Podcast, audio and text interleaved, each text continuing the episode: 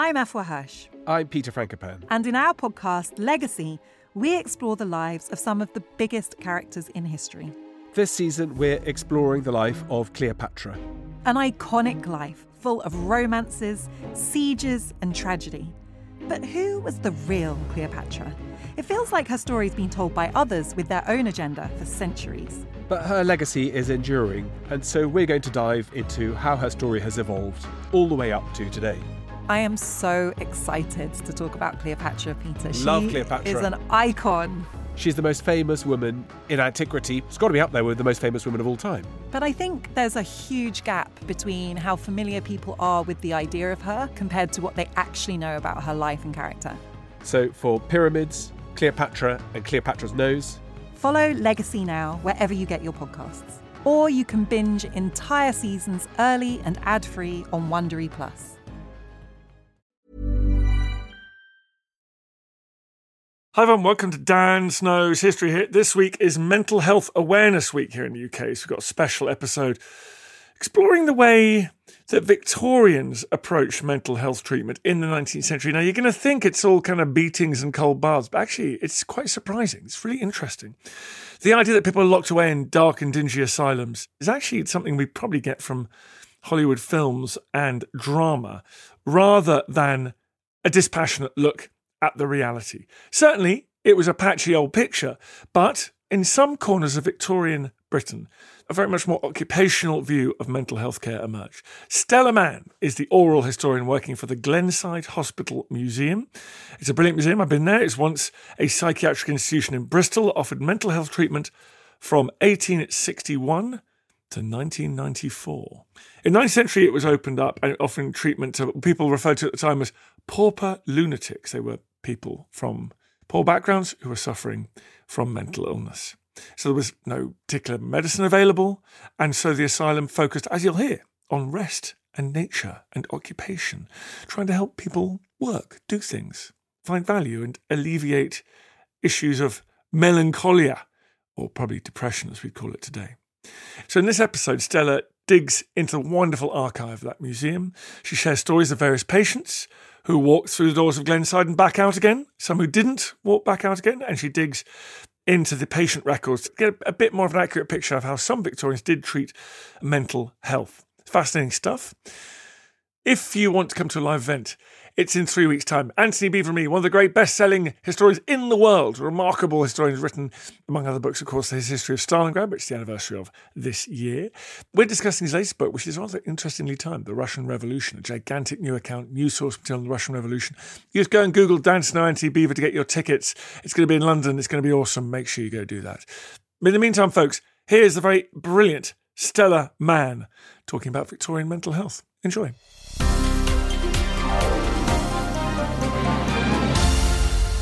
Hi, Stella. Thanks very much for coming on. Hello, hi. How is mental health crises characterised? Let's say early modern period, so 200 years, 1600 to 1800. How did society and doctors characterise it? It depended actually where you were. It was very much a postcode lottery, I think. But essentially, across the world and still in some countries today, it's very much about if you're ill, any kind of illness, never mind mental illness, God is punishing you. And certainly in those times, religion had a much harder control on who you were and how you behaved. So, very much actually to consider us having agency to make people better was considered quite a radical thought in the 1700s.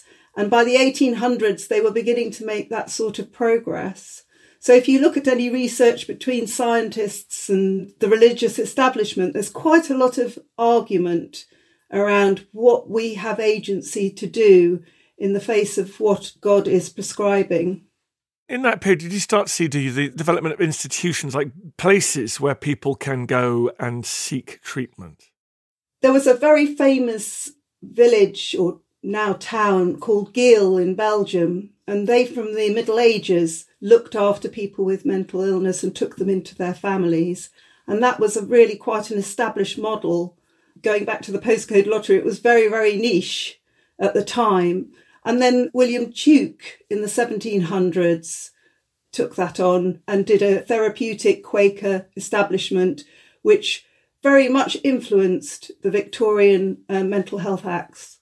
That's interesting. So Tuke believed in sort of caring people in a community setting, not um, sort of tying them down and effectively torturing people. So he had a home and he looked after people and he looked after them with kindness. And that was quite a, an individual thought at the time. How do things develop into the kind of 19th century?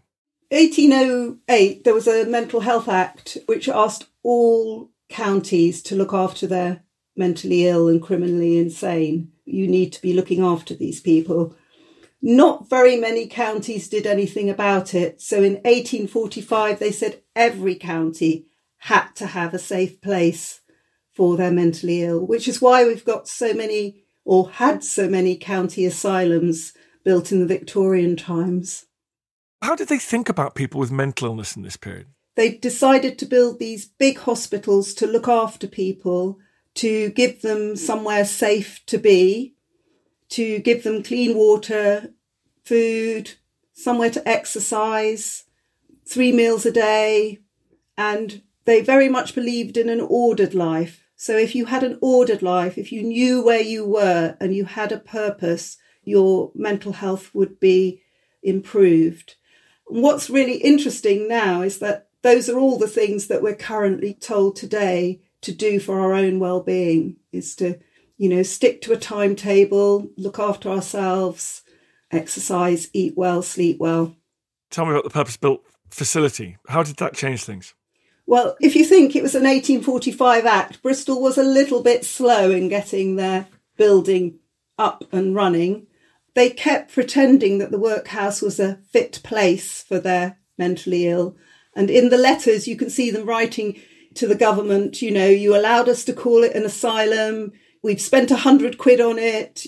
Why do we need to build anything better? But um, the lunacy commissioners who came to inspect were very, very insistent that this was not a fit place. And so eventually they built this really quite beautiful mansion in beautifully landscaped grounds in 1861 for about 300 patients. And then in 1880s, they extended it with some more wards on either side and a lovely clock tower to help with the ordered life so people could tell the time where they were meant to be at any given time. And the church where the museum is now in situ is a really good example of the attitude that the Victorians had because if you come to the church, not only is it a beautiful little church, it's got these stained glass windows, and every single stained glass window is a positive story of Jesus curing people or people being resurrected. And the altarpiece above the altar is of the baby Jesus being born. So we've got this nativity scene, which just is incredible, really. It took me years. I kept thinking, oh, it's such a beautiful carving and it's of the Nativity. I wonder why it's of the Nativity. And eventually the penny dropped that, of course, the Nativity is a really positive story compared to dead Christ on the cross. It's new beginnings, it's hope. And so in the 19th century, it's seen that you could actually cure these people. This was not just a sort of um, an arbitrary sign from above. I think William Tuke had kind of set the pattern and across Europe, people were all becoming a little bit more enlightened. And I think the scientists were beginning to feel more confident, and doctors were becoming more confident that they could have agency to help. And in the Victorian times, they didn't actually have any medicine to speak of. They had a little bit of sedatives, opium, that sort of thing, but nothing really that could fix people in terms of drugs. So they literally treated people with that kind of well-being agenda. And we're so lucky at uh, Glenside because we've had Dr. Paul Tobiah who researched all 5,110 of our patients. And he went to the records office, he looked at every case note.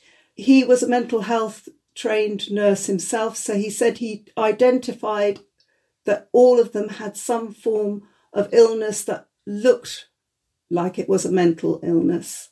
And out of those 5,110, 48% of them were recovered or relieved. So they went home. So that caring treatment quickly established itself as a regime that worked.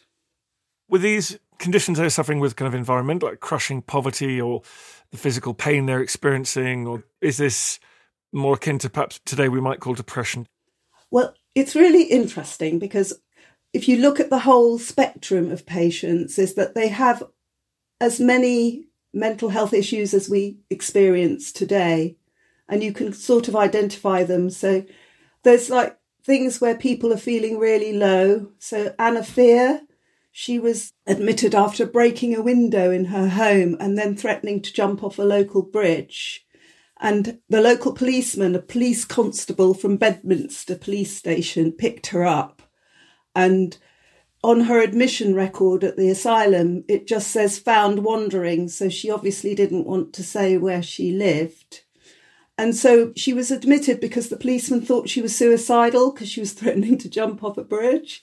So he wanted to look after her. And so when she was admitted, they diagnosed her with melancholia, which is another word for a sort of quiet depression. But she was only with us for 18 days because they obviously decided she didn't have a medical condition. There was some sort of domestic upset causing her distress. And so when they discharged her, they discharged her into the care of friends rather than to her husband. And so that's, you know, a familiar story today that we get distressed by domestic circumstances. And um, quite a lot of our patients didn't actually have a mental illness, they had illnesses that affected your brain in the last stages. So at least one fifth to two fifths of our patients had chronic disease. And a lot of that chronic disease was the last stages of general paralysis of the insane, which is tertiary syphilis. And a lot of these diseases are now cured with antibiotics.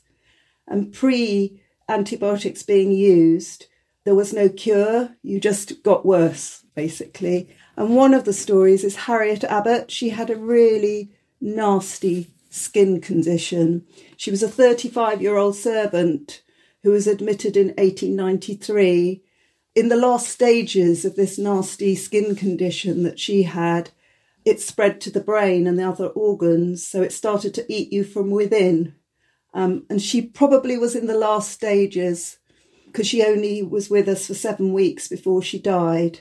And we've got a very poignant photograph of her, and she does look in a lot of pain a famous great philosopher died of the same disease, John Stuart Mills, in a similar period. So it was very rare, still very rare today, but it's caught with antibiotics. And that's why when you hear people worrying about us getting immune to antibiotics, it's so serious because some of these very nasty diseases are zapped. And if we can't zap them, they're quite serious for us. And we don't have the therapeutic interventions that we have now, the drugs. How did they make people better?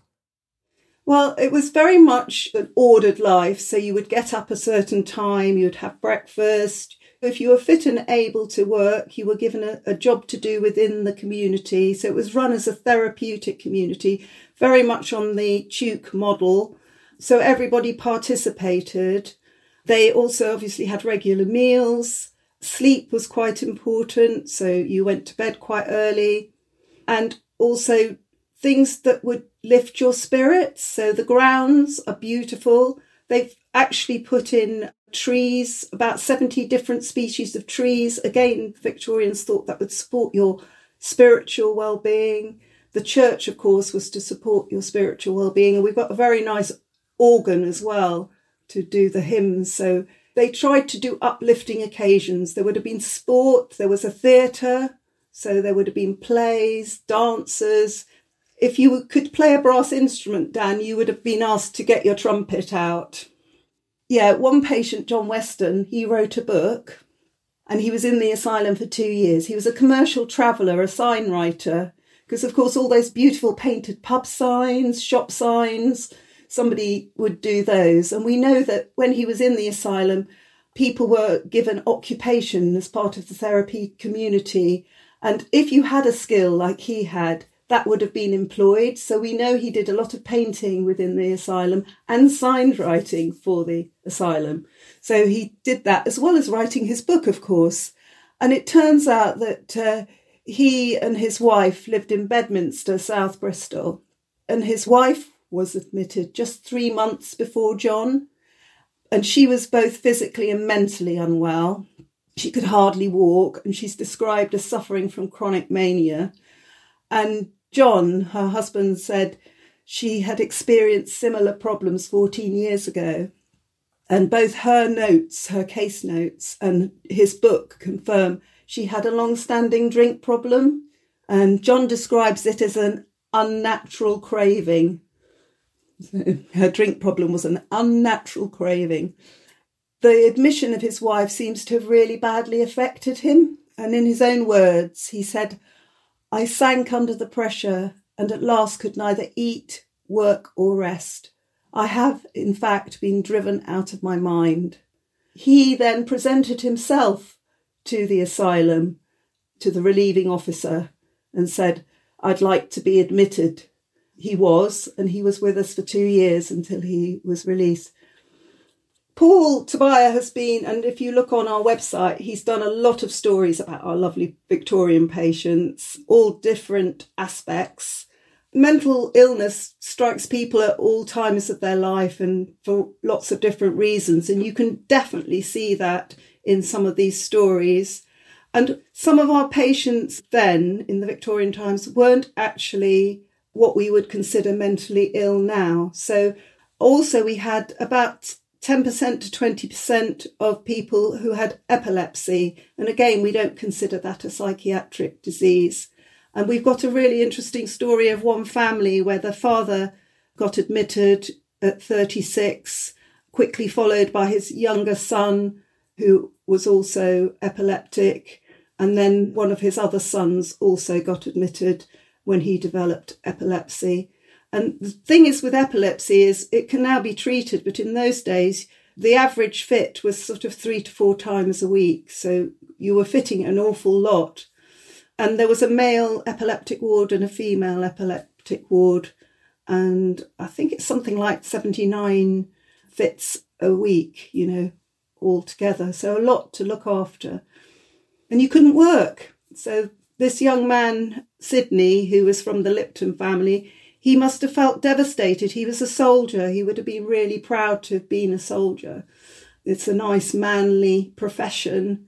And then suddenly he couldn't be a soldier anymore, and he couldn't even do what the rest of the family did. They were all hairdressers. So it was quite debilitating. But also, he wasn't himself because of the illness. And do you think around 50%, half of the patients in the 19th century were able to return home? Yes, approximately 50, just under, yeah. And 70% of those returned home within the first year, which is interesting in itself because I imagine that mirrors statistics today that if you catch people quickly enough and early enough and look after them, then they're more likely to recover. Listen to Dan Snow's History talking about Victorian mental health. More coming up. There, I'm Kate Lister, sex historian and author, and I am the host of Betwixt the Sheets The History of Sex, Scandal and Society, a new podcast from History Hit. Join me as I root around the topics which have been skipped over in your school history lessons. Everything from the history of swearing to pubic hair, satanic panic, cults, there is nothing off limits. We'll be bed hopping around different time periods, from ancient civilizations to the Middle Ages to Renaissance and early modern, right up to now. Listen and subscribe wherever you get your podcasts.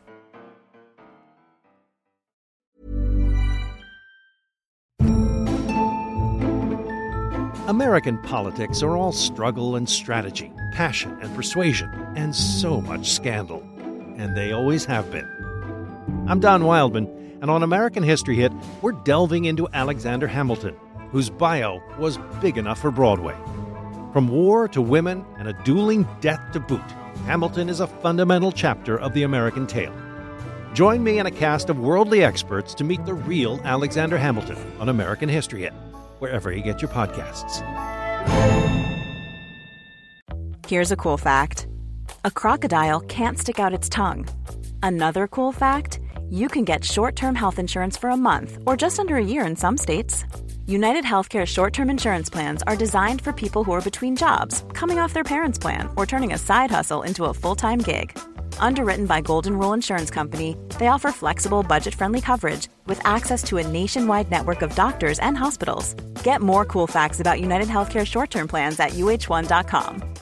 If you're looking for plump lips that last, you need to know about Juvederm lip fillers. With Juvederm Volbella XC and Juvederm Ultra XC, your lip look, whether it's subtle or bold, can last up to one full year with optimal treatment and no additional maintenance. Find a licensed specialist and see if it's right for you at Juvederm.com today. That's J U V E D E R M.com. Add fullness to lips in adults over 21 with Juvederm Volbella XC or Juvederm Ultra XC. Do not use if you have severe allergies or a history of severe allergic reactions, or if you're allergic to lidocaine or the proteins used in Juvederm. Tell your doctor if you have a history of scarring or taking medicines that decrease the body's immune response or that can prolong bleeding. Common side effects include injection site redness, swelling, pain, tenderness, firmness, lumps, bumps, bruising, discoloration, or itching. As with all fillers, there's a rare risk of unintentional injection into a blood vessel, which can cause vision abnormalities, blindness, stroke, temporary scabs, or scarring. For full important safety information, visit juvederm.com.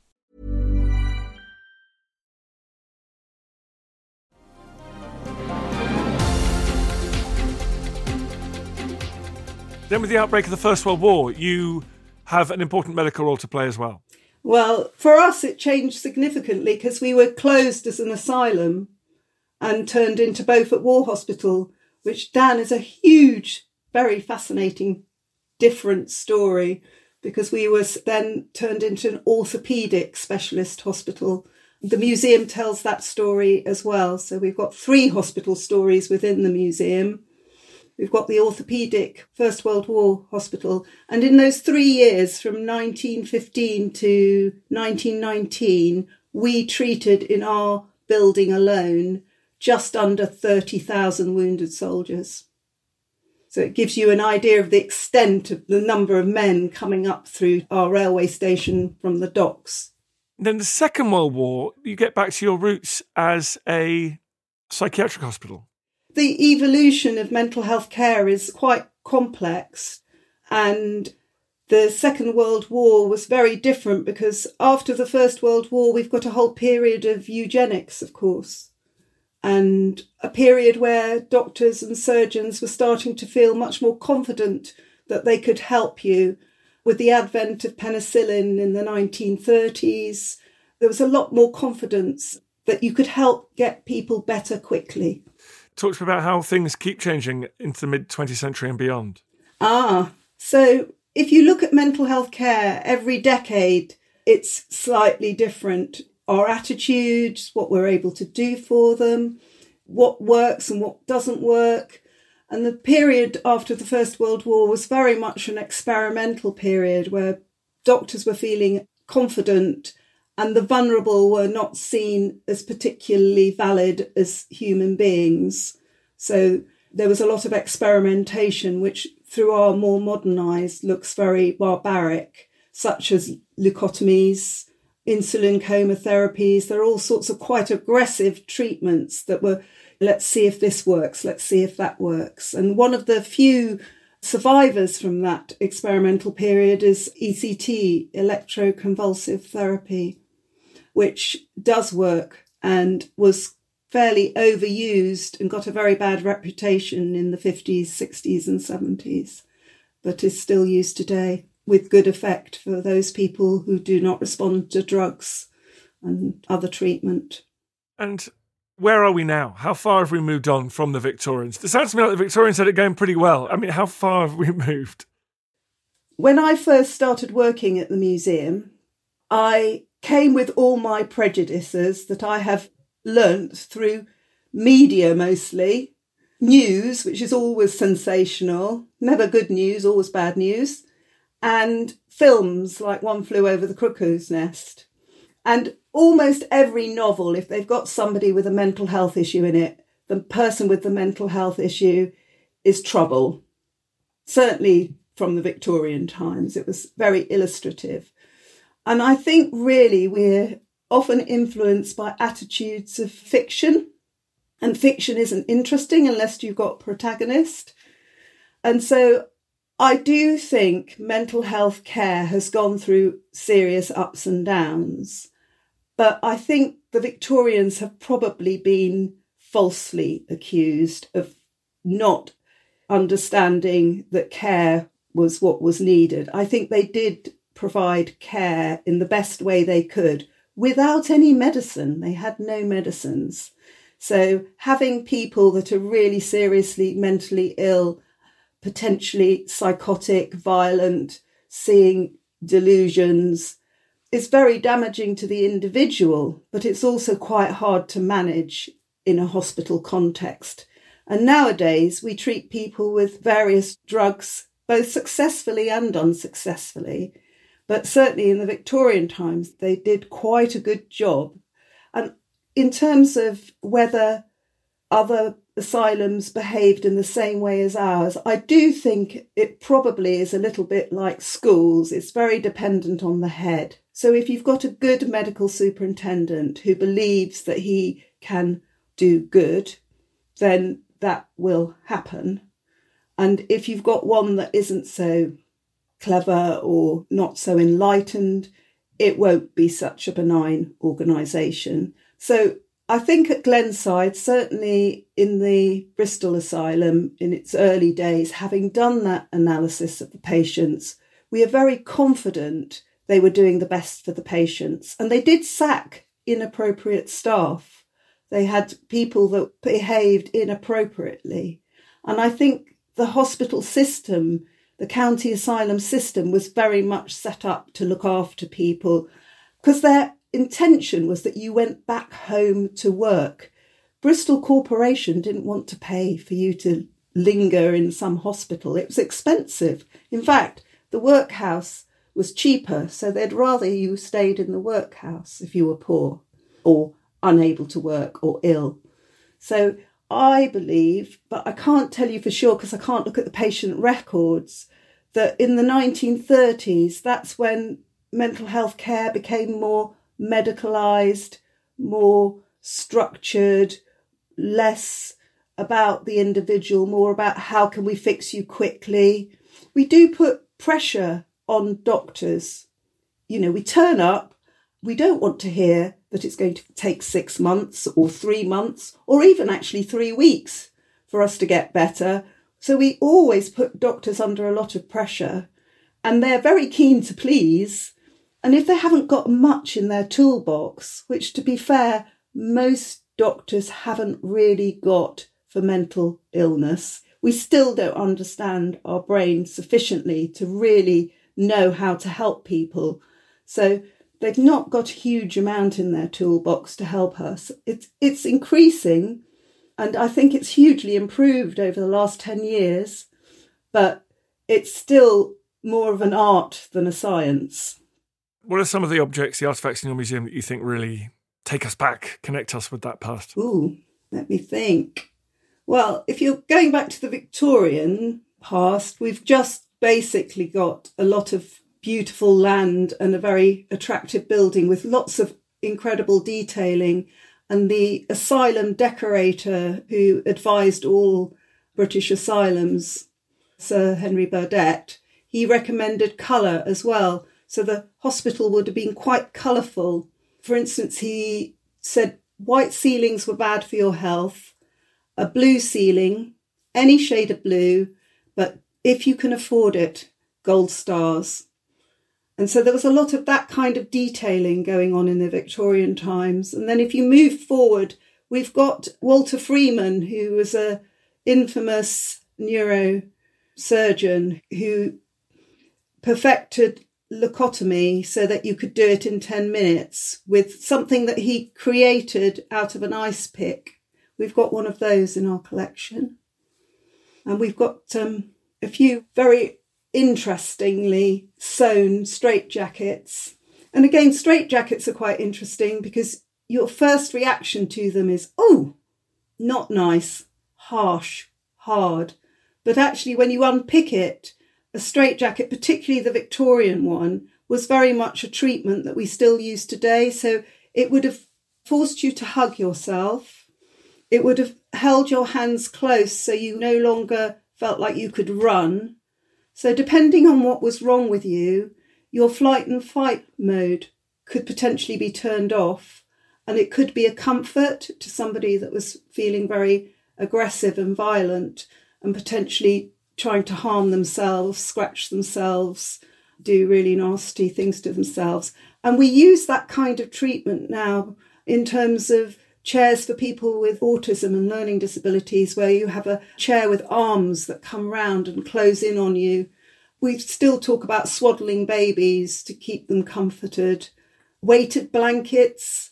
It's all in that vein. So even though it's a kind of treatment, it's not just about control. 1930s is a different issue. well, thank you so much. People can go to the museum. Tell us about it. How do they do that? We are open every Wednesday morning from 10 till 1 and all day Saturday from 10 till 4. You don't have to book, but we do have booking online and we charge £2.50 per person, £5 a ticket for two. Thank you very much indeed. I feel the hand of history upon our shoulders. All this tradition of ours, our school history, our songs, this part of the history of our country, all were gone and finished. Thanks, folks, for listening to this episode of Dan Snow's History. As I say all the time, I love doing these podcasts. They are the best thing I do professionally. I feel very lucky to have you listening to them. If you fancied giving them a rating and review, obviously the best rating review possible would be ideal. It makes a big difference to us. I know it's a pain, but we'd really, really be grateful. And if you want to listen to the other podcasts in our ever increasing stable, don't forget we've got Suzannah Lipscomb with Not Just the Tudors, that's flying high in the charts. We've got our medieval podcast, Gone Medieval, with the brilliant Matt Lewis and Cat Jarman. We've got The Ancients with our very own Tristan Hughes. And we've got Warfare as well, dealing with all things military. Please go and check those out wherever you get your pods. Thank you for listening to this episode of Dan Snow's History Hit. Please follow this show wherever you get your podcasts. It really helps us, and you'll be doing us a big favour. Don't forget, you can also listen to all of these podcasts ad free and watch hundreds of TV documentaries when you subscribe at historyhit.com slash subscribe. As a special gift, you can also get your first three months for just £1 a month when you use code Dan Snow at checkout.